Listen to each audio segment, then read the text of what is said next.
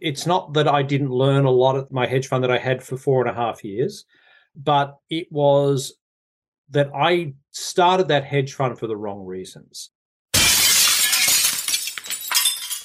Hello, fellow risk takers, and welcome to my worst investment ever stories of loss to keep you winning. In our community, we know that to win in investing, you must take risk, but to win big, you've got to reduce it. Ladies and gentlemen, I'm on a mission to help 1 million people reduce risk in their lives. To join me, go to my worstinvestmentever.com and sign up for my weekly free Become a Better Investor newsletter where I share how to reduce risk and create, grow, and protect your wealth. Fellow risk takers, this is your worst podcast host, Andrew Stotz from A Stotz Academy, and I'm here with featured guest Paul Krake. Paul, are you ready to join the mission? Yes, Andrew, I am. After that introduction, I certainly am. I'm, I'm sold. well, the, the introduction is going to get even better because I'm going to talk about you. So let me introduce you to the audience. Paul is a global strategist focused on mega themes of climate, China, digitization, and demographics. View from the Peak, Paul's consultancy, was formed in 2011 after an 18 year career in investment banking and as a macro hedge fund manager, where he covers global institutions on these mega themes. His latest venture is Climate Transformed, a global community of climate investors, entrepreneurs, and corporate leaders who are practically implementing the 100 trillion dollar investment required for us to achieve decarbonization and sustainability. My goodness, Paul, take a minute and tell us about the unique value that you're bringing to this wonderful world. It's a pretty grandiose if It's a pretty arrogant of me, uh, Andrew, to think that I can actually challenge those things with words like $100 trillion and mega themes and the like. But, you know, I think that you know the way the unique value and i like the way you sort of phrase that and i think it's important that everyone who does what i do you know trying to be a purveyor of information has is able to clearly define what their unique value is and i think that the one thing that that i've always tried to do successfully sometimes not successfully mm. others is to take these very big picture views of the world and to boil them down into very simple logic, but actionable bite-sized pieces, right? So if I was you know, thinking what in the general context of the worst things that I've done, which the list is long and illustrious, one of the, the big challenges that I face currently is convincing the trading community, whether that's you know in the pub public either public equity, macro, and the like, to actually give a shit about climate. Mm. And and the problem that we've had, the problem, one of the problems that I have, is that we are competing with a framework which is ESG, and I don't want to get into the the bashing of ESG because I think it does a, enough of the self destruction itself to be able to get there. To convince people that ESG and impact and the way we're thinking it, about it now is not how we get to net zero right? So I use this comment a lot that of course, we would interview Greta Thunberg on Climate Transformed, right? So, Climate Transformed, what we do is we, our goal this year is 500 hours of interviews with the leadership charged with taking us to decarbonisation and sustainability. Mm. Of course, I would interview Greta Thunberg, right? But we interview a lot of lawyers, we interview a lot of entrepreneurs, we interview the folks who are getting their their hands dirty in the implementation of $100 trillion of infrastructure that's required to required to get there, right? The best example is the whole notion of those advocates to defund oil and gas, right? You want to derail the climate agenda? We'll start by derailing the global economy first, because mm. that $100 trillion needs to come from somewhere. It comes from government. It comes from public sector, private sector. No one body can do this alone. This is not a this is not a capitalist endeavor. This is not a socialist endeavor. This is an everyone endeavor. So the frustration I have, one of my biggest frustrations now in taking those mega themes and putting them into bite-sized packages, is to convince a macro investor who lives on a 90-day rolling cycle that the trillions of dollars of infrastructure spending that we will witness in the next 30 years, tens of trillions of dollars, is going to matter to dollar yen treasuries, the stocks that they punt on a 90 day view, right? Yeah. At the moment, I'm fighting a losing battle in that. They will care eventually. It's going to matter. It's the equivalent of a macro investor not caring about Google in 2002 because at the end of the day, I think about it like this this is the biggest investment narrative that we will ever deal with.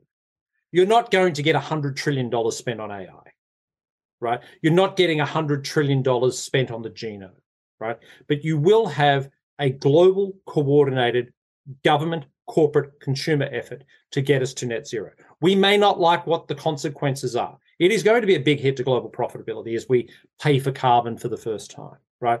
But the reality is that the Inflation Reduction Act, the, the European Green Deal, these sort of measures are just going to be amplified and amplified and amplified. And that's going to be the reason why folks will eventually have to get. And if we if we were to go ahead, let's say, I don't know, 50 years, and that 100 trillion has been spent and we've achieved the goals that you've talked about, where did that come from? Like what amount of that would have come from the government versus what amount would have come from and let's say the government's getting taxes from you know companies and individuals. But let's say also companies would have to suffer in some way on their bottom line if they have to start incorporating this additional cost. Is it 50-50 direct from companies? And of course the individual pays because they're buying the products and services from companies. But i'm just curious like how do you see that role there's a wonderful guy by the name of David Carlin who works for the UN, who runs a, group within the UN, the UN Environmental Program, runs all the financial initiatives program there. Mm. And the work that David does is that he looks at these macro themes, saying we need to spend $25 trillion on electricity and we need to spend $15 trillion on agriculture and just biggest of big picture thought processes, right? The numbers that, that David comes up with are predominantly from the private sector but the risk it's it's i think can i rephrase the question a little bit right? Yeah. it's not about where it comes from it's how the money is levered. So one of the best programs that exists globally is actually here in the united states with the department of energy loan programs right? Now to take that a step further where the doe for example with these grant and loan programs that exist would do even better would be to take instead of doing a a $400 million grant to a particular company, turn that into $4 billion of the 10% first loss loan guarantees, right? To allow Citibank to deploy $4 billion of debt, right? To, to 10 $400 million ventures, mm. right? Those sort of things. So I think it's the number of $100 trillion is you've got to think about this. A lot of this money is going to be created, right? Through the magic of the banking system. But I think things like where this is going to work really efficiently is with things like loan guarantees, first loss provisioning, those sorts of things. And maybe but I'll really just explain, I'll just explain that for the listeners. So for those people that may not get that, the idea is is that maybe it's better for the private sector to assess the projects and distribute the funds and monitor the projects, but they may not want to do it because of the risks and the costs, and therefore by government coming in and providing some sort of guarantee for a portion of that, it incentivizes them to make those loans that they may not make if they weren't incentivized. Is that is that correct? And how? Yeah, exa- exactly right. So so look, so think. Here's a good example. So electric vehicles in the United States, right? Consumers in the, in the United States, in the aggregate, don't want it. Don't want electric vehicles. They don't trust the range anxiety. The infrastructure is not there from a charging standpoint. You could make an argument that the well, certainly the fact that we haven't reached cost parity because an EV is just that much more expensive, right? Mm. So we know that we need to electrify mobility if we've got any chance of getting to net zero, right? And you know, Ford has announced a $10 billion EV program and the like. And the trouble is that Ford is building cars, spending all its money on R&D on cars that people currently don't want to buy right? That sounds like a really shitty business model to me, right? So what's going to have to happen is you're going to have to have more and more incentives coming through from government to bring the price down of EVs, right? Because there, there ain't no net zero without electric mobility, right? Mm. So we have to get there. So if the technology is not keeping up, which battery range anxiety implies that currently it isn't, right? Cost is really, you know, cost is really inhibitive. The price of lithium you know in 2022 was up 4x right so the, the cost of a lithium ion battery went up for the first time in 2022 which debunks any sorts of moore's law for batteries right you know how do you convince a consumer that doesn't want the product to buy the product because yeah. it's mm. in the social good well, you, the way you do that is through incentives, and the Inflation Reduction Act is littered with that sort of that right. sort of thing. But you know, I, I, tell people all the time, I want every every American out there to retire the French socialist jokes, because Francois Mitterrand would have been proud of the public subsidies that are going on in the Inflation Reduction Act, which are essential to get this thing to get this thing moving. One other question on that, it's kind of personal, and, and that is, you know, Thailand's every year about this time we go through a a heavy level of pollution across the country, particularly in the north of Thailand, but also in Bangkok, it's very pretty severe. And the major cause of that is crop burning. And crop burning is illegal in Thailand, but yet there's just it just happens at large scale as well as across Southeast Asia. Indonesia, Malaysia, Malaysia, Singapore gets covered in smoke about three times a year. Yeah, so let's forget about the cross country issues of how countries work together on that. Let's just look domestically and what would a country like Thailand need to do? I mean, I, I, had some ideas, but I really don't know the solution to this, and and it's it's a challenge.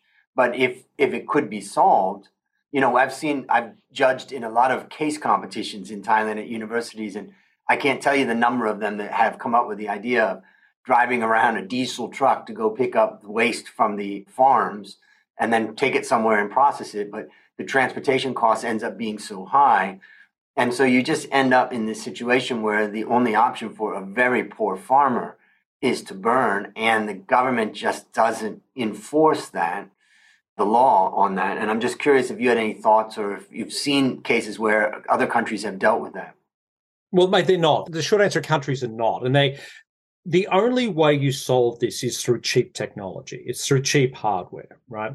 You know, whether that's again, it's different. It's sustainable farming techniques are there's billions of tens of billions of dollars being deployed at scale to make farming more sustainable, to make mm. sure that sugarcane crops don't be have to be burnt and you know deforestation in the Amazon. We know all those stories, right? The only solution is state-sponsored technology to give farmers the tools that they need to make sure they don't do this, right? Look, it's not like the rural Asian farmer, right? The rural Asian communities don't have access to mobile banking.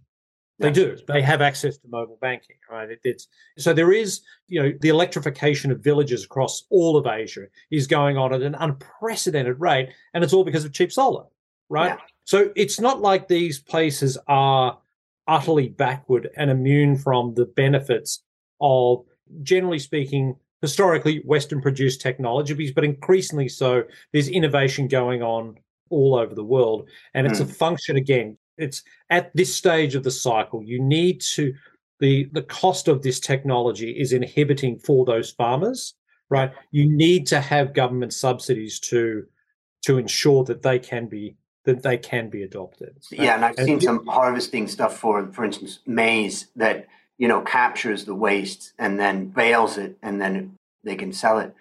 One of the interesting things, you know, Asia very well, and when I first came to Thailand, I was like, oh, it's all these small scale farmers. You know, they really need to industrialize farming. And then what I started to realize is that there's a reason why the government kind of didn't want to do that. And there's many different reasons, but ultimately it's about people kind of losing their control of the, their little farms and their little lives. And then when we had the Asian crisis in 97, when we had the COVID situation, those small scale farms are like that's the retirement plan for you know a huge portion of the population. Many people just went back and were able to subsist. But in order to get the technology out to the farms there's probably a consolidation that needs to happen. And sometimes you have you feel like okay that just has to happen. And other hand you feel like i hope it doesn't because it's kind of one of the things that's been a real safety net protecting people from really government and you could even say maybe business. Yeah, I, I, don't think. Look, I think it's a, and it's not just a, an emerging economy issue. I mean, you know, take a state in the US like West Virginia, which is going to be a, you know, depending on which side of the fence you sit on, is it's a, an economic revival or an economic upheaval, the transition away from coal to something more sustainable. Mm. Now, it's incredibly complicated. It's socially dislocating because a coal miner is not going to get a job as a software engineer at a new wind farm, right? It's just not going to happen. And this whole notion of retraining, requalifications, and the like is really, I think, it's a a white educated liberal dream that you can do that. And practically it's not you know it doesn't matter and the and the issue is that you have situations like Donald Trump getting elected because you know you have communities around the place that are being disenfranchised because of you know, changes in you know this this incredible economic transition from 150 years of fossil fuel dependence to something more. And I think that again, going back to the, the practicality that we focus on at Climate Transformed, you need to think about what is going to happen to those West Virginia communities. You need to think what's going to happen to those those Thai farming communities, right? Mm. Who you know they may have been families who have been on those plots of lands for multiple generations, and to say to them that they need to merge, they need to transition, they need to look you know, farming is a really crappy business. It's a single digit margin business, right? To go in and tell them that they, you know, in the US context, for example, that you need to go and buy a $200,000 John Deere environmentally friendly combine harvester. Well, no, right? Yeah. You know, farmers don't need another app right? They need to find a way that they can take their very unstable business, which is made unstable by the weather. You can make an argument made even more unstable because of climate change, and to give them a real economic reason for these transition to occur, mm. right? Because again, these farming communities have been wiped out because of weather for years. To tell them that they need to spend thousands of dollars that they don't already have on equipment that they don't think they need, you've got to give them a real reason for that, and that's a global problem one last thing you mentioned, you know, I, I grew up in Ohio, in northeastern Ohio, which was originally oil refining with Rockefeller and Standard Oil, and then it moved into manufacturing, cars, you know, Detroit and Cleveland. And I moved there in 1977 when I was young with my mom and dad. My father sold plastics for DuPont. He had a PhD in organic chemistry. He later went into recycling at the end of his career at DuPont. But one of the things that I I left Ohio in 1986, and I went to California, got educated, and then I went to Thailand. I was going the exact direction. You know, I was heading to the jobs, the job creations, and the jobs. I didn't realize it, but when I went back to Ohio, it was hollowed out because of China, and you know, you can't really fight a force of you know hundreds of millions of you know low cost, eager people entering the workforce as what happened in China. But it's interesting how most Americans can't see, in particular, I would say from the Democrat Party, that that there was this group of, you know, not particularly wealthy, you know, white citizens of America that lost their jobs and lost everything and drug addiction and all of that.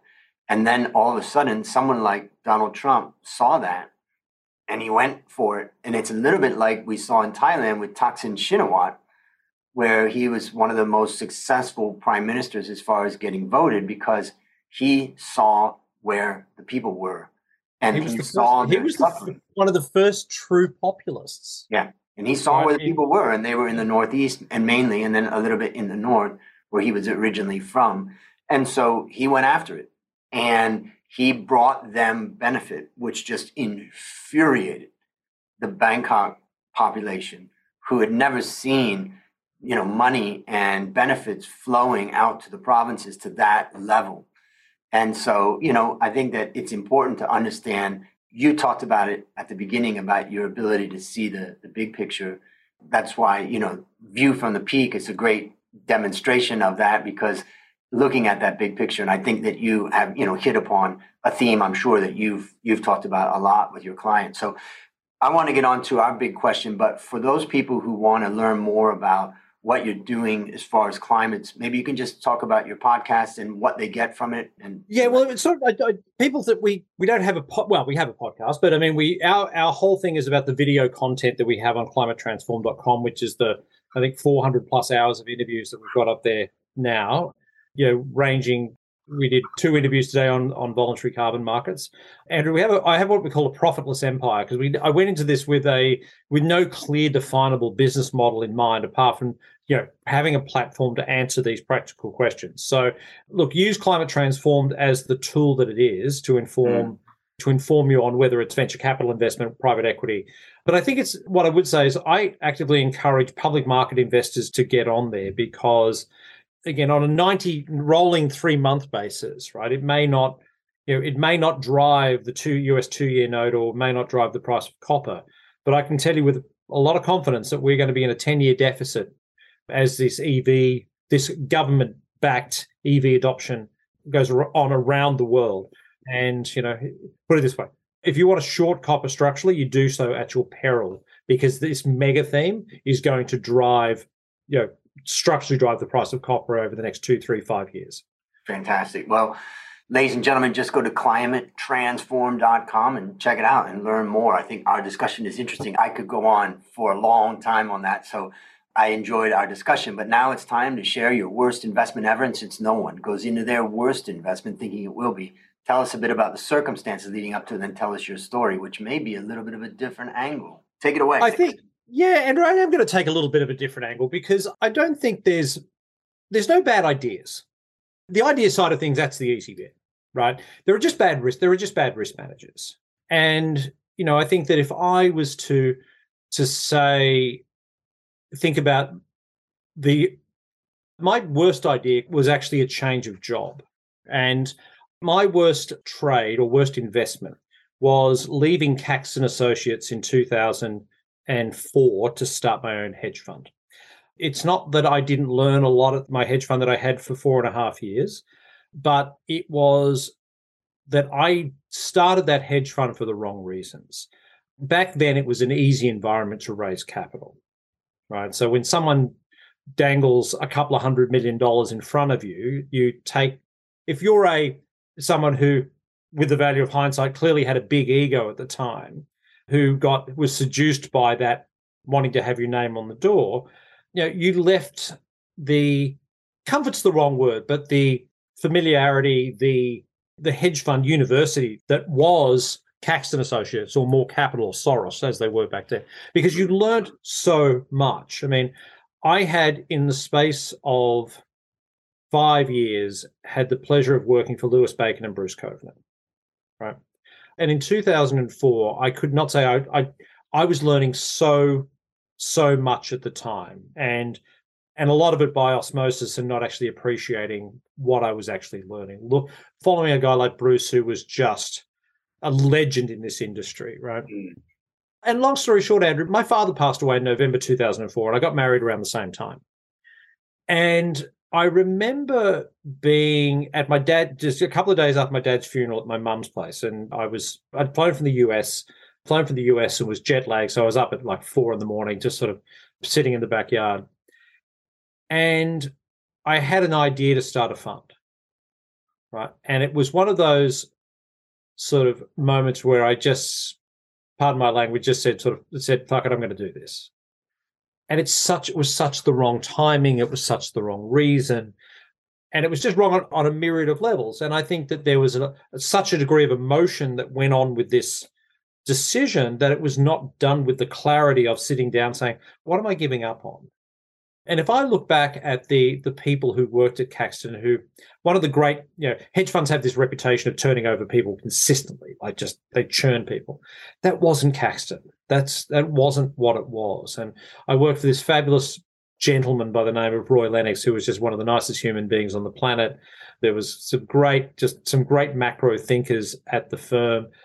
And you know, I think that there was a, a, guy called by the name of John Makin, who was the chief economist, who who unfortunately passed about three or four years ago, who was the the head of the the American Enterprise Institute.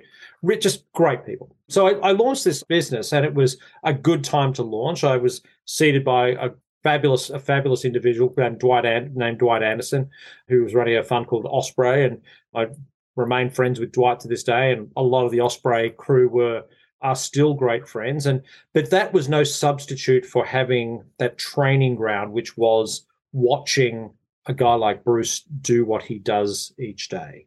And I am often utterly stunned when I talk to other traders about the stupidity that comes out of a lot of traders' mouths in terms of their their theories on, you know, the Fed being rigged and all this sort of stuff. And they've made, yeah, multiples of the money that I will ever see. And it's why it's not the ideas that matter, it's the risk.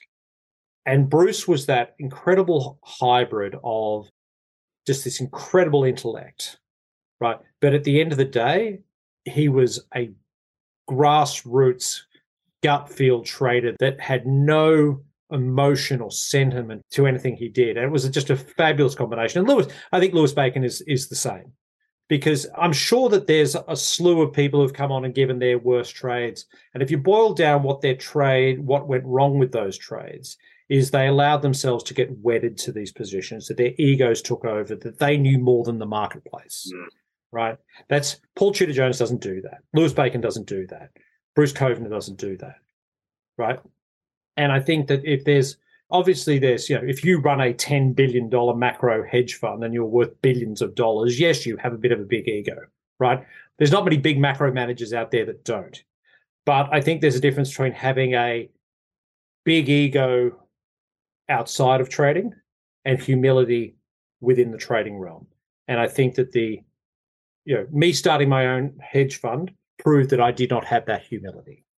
And, and how did that? How did it end up with the hedge fund? And then you know, how did you go from that to moving on? So towards the start of 2008, I went through the double whammy of separating from my wife and realizing that I just couldn't do this anymore. That realizing that I'd made a mistake, that I wasn't emotionally prepared, mature enough to do what I was doing. I had plenty of I had plenty of support. I had a great business partner named Cindy Ponder, who remains a dear friend to this day. I work with a guy named Ashley Cox, who is my best friend to this day. And the one saving grace through all of this is that our friendship survived what was a very tumultuous period. And for me, that's the one saving grace in all of that.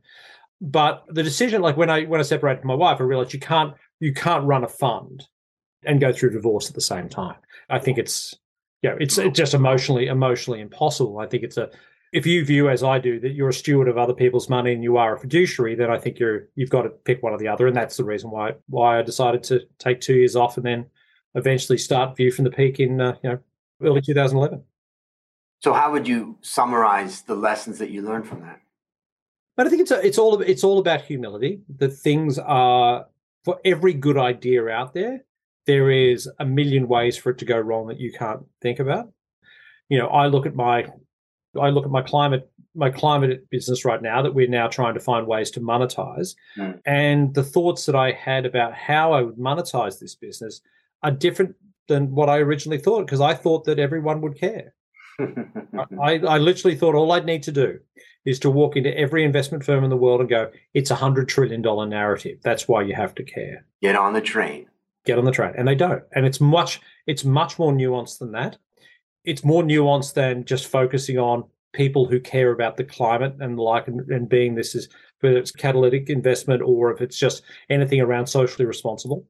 It is a much more nuanced discussion. I think it is a i'm as bullish i am in terms of the business of climate as i have ever been because still andrew it's a hundred trillion dollars yeah it's a lot it's a lot of money, right? So I think that there's still that that has to be taken into account.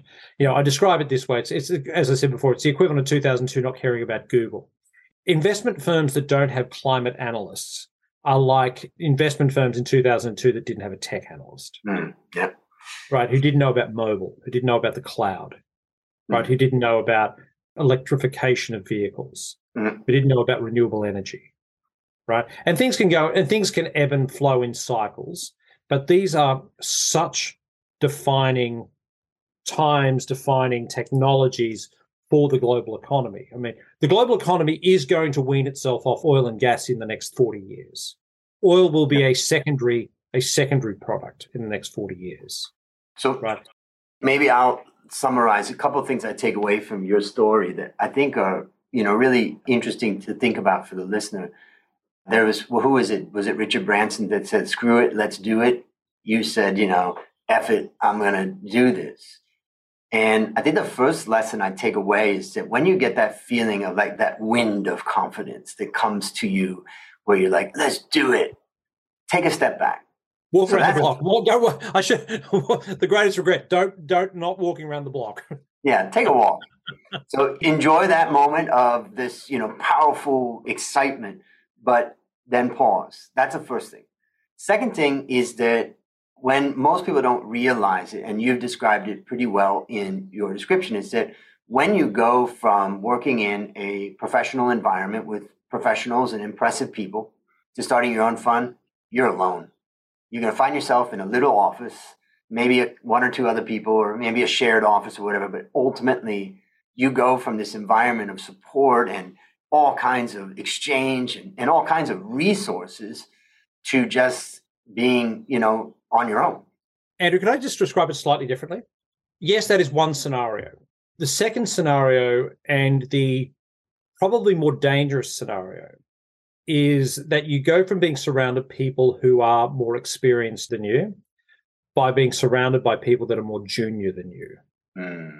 Right. So if you are going to start any form of business, be that a hedge fund, asset management firm, climate consultancy, whatever it is, you need to surround yourself with people who are more experienced than you are. Yeah. Right. Having a bunch of 28 year old analysts who are never going to push back at you is really dangerous. And maybe the um, point is, is that you shouldn't really start that until you've got some experience in a in a structured place, leading people a bit. So then, when you go there, you're a little bit more comfortable with it, I guess. No one teaches you how to manage people. Managing people is horrible. I'm, I'm terrible at it. horrible at it. The challenge of a lifetime.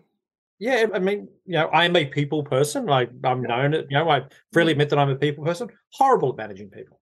Yeah, horrible. So let's go back in time, based on what you learned from that story and what you continue to learn. What one action would you recommend our listeners take to avoid suffering the same fate? We may have already identified it. Take a walk. It's walk around the block. But I think, but again, it depends. It depends on the duration of the investment, right? So if you're thinking about this as I want to buy some dollar yen today, I think it's going up have a think about what your process is. Where are you getting in? Where are you getting out? What is treat everything with the same agnostic clinical process, right? There's no, there are good ideas and bad ideas. There are. But you need to treat them once they're executed with the same clinical lens because once they're executed, they're, you know, you're at the whims of the marketplace. And depending on the time frame of holding this, is will I mean, you could just get stopped out for random reasons, but you have to, if you get stopped out, you get stopped out, you start and you start again. Starting businesses, I think, is a is a different kettle of fish. The grass isn't always greener. Right. Right. Starting a business is really hard. I've started multiple businesses now.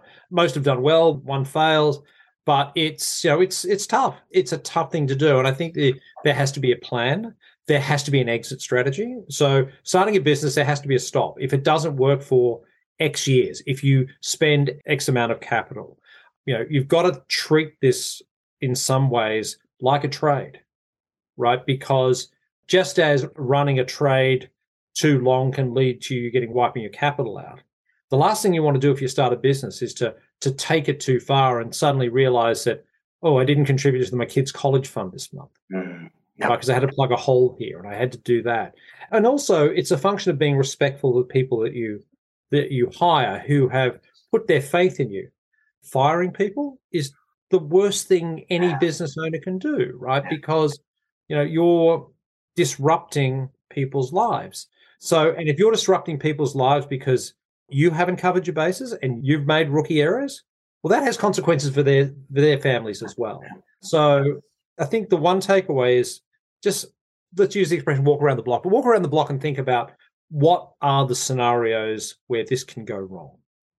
And you know what? If you think that way, you will leave money on the table every day. Mm-hmm. But you may not face systemic risk. And I think that that's, that's the takeaway. Great. So, what's a resource you'd recommend for our listeners? A resource you recommend, apart from climatetransform.com, I think that that's something which is, again, it's, it's something we're pretty proud of in terms of it's all free. So just please jump on there a resource that I would recommend for for people.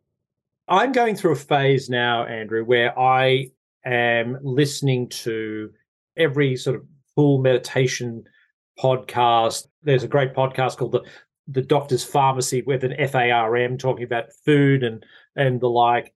If I could recommend resources, I would use less resources. Mm.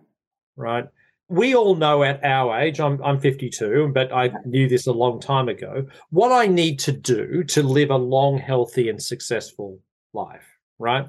you know, I know I can't eat pretzels before bed and pizza three times a week. And you know what? My alcohol consumption has collapsed because you know what? I can't wake up hungover again.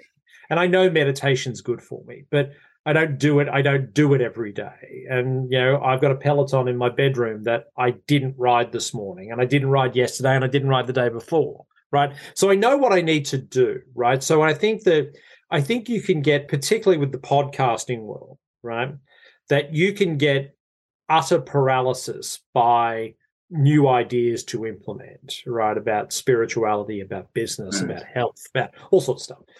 I'd use less resources. Right. Okay. If you're a smart, if you're a smart person, you know what to do, right? You don't need to read another Jon Kabat-Zinn book about mindfulness, right? Because you know what? I think meditation is a wonderful thing. It's great for you. Do I do it once a week for 10 to 15 minutes? Yes. Am I a yogi? No. I know I should do it every day, but I don't. And I think it's actually a lot more calming when you appreciate, you know what? I did have some pretzels before I went to bed a couple of days ago. you know, and, and so I, just, and I just do it every day. And maybe just maybe the de-stress of not finding ways to de-stress, right, is actually just let things be as they are. All right. All right. Last question. What's your number one goal for the next 12 months? Meditate every day, go vegan. no, no, no, Peloton. But I have well work work goals is to we're rolling out climate transformed into into live events. So we're working on rolling out 30 in-person events in nine countries over the next 15 months, which is getting that done successfully is the professional goal. I do have a goal about trying to do 50 push-ups by the end of the year. And Andrew, I'm not the I'm not the uh, people who know me will laugh at this right now. I literally started off in the first week of January doing two push-ups. And what I've done is every week I've added one push-up and I'm now I did 22 push-ups this morning. So Is literally I'm adding one, per, one per day. So every day this week I've got to do I've got to do 76 16 push-ups this week and I did 22 yesterday. So every day one set of push-up I'll get to 50 push-ups by Christmas. That's exciting. In fact, I've fingers crossed. Watched, fingers, I watched a video crossed. on someone doing that, a lady that was pretty impressive, and it made me think about it. So that's a that's a good potential challenge for all of us. And the and, the only thing that will happen, Andrew, is there will be no video. Yes, I promise you. and you're smart enough to know not to take the challenge of doubling it every time. So at least you just add. No, more. I have a I have a 16 year old who's already much fitter than I am, so I have that yeah. I have that motivation as well. Well, listeners, there you have it. Another story of loss to keep you winning. Remember, I'm on a mission to help 1 million people reduce risk in their lives. If you've not yet joined that mission, just go to myworstinvestmentever.com and join my free weekly Become a Better Investor newsletter to reduce risk in your life. As we conclude, Paul, I want to thank you again for joining our mission. And on behalf of A Stotz Academy, I hereby award you alumni status for turning your worst you. investment ever. Thank you very much. Yeah. And do you have any parting words for the audience? No, I just I I like like I love I love this concept. I think it's a great way to get people to to seriously think about the the benefits you get from failing, the benefits of failing, and I think that's an important way to think about it. We appreciate it. And that's a wrap on another great story to help us create, grow, and protect our well fellow risk takers, let's celebrate that today. We added one more person to our mission to help 1 million people reduce risk in their lives. This is your worst podcast host, Andrew Stotz, saying, I'll see you on the upside.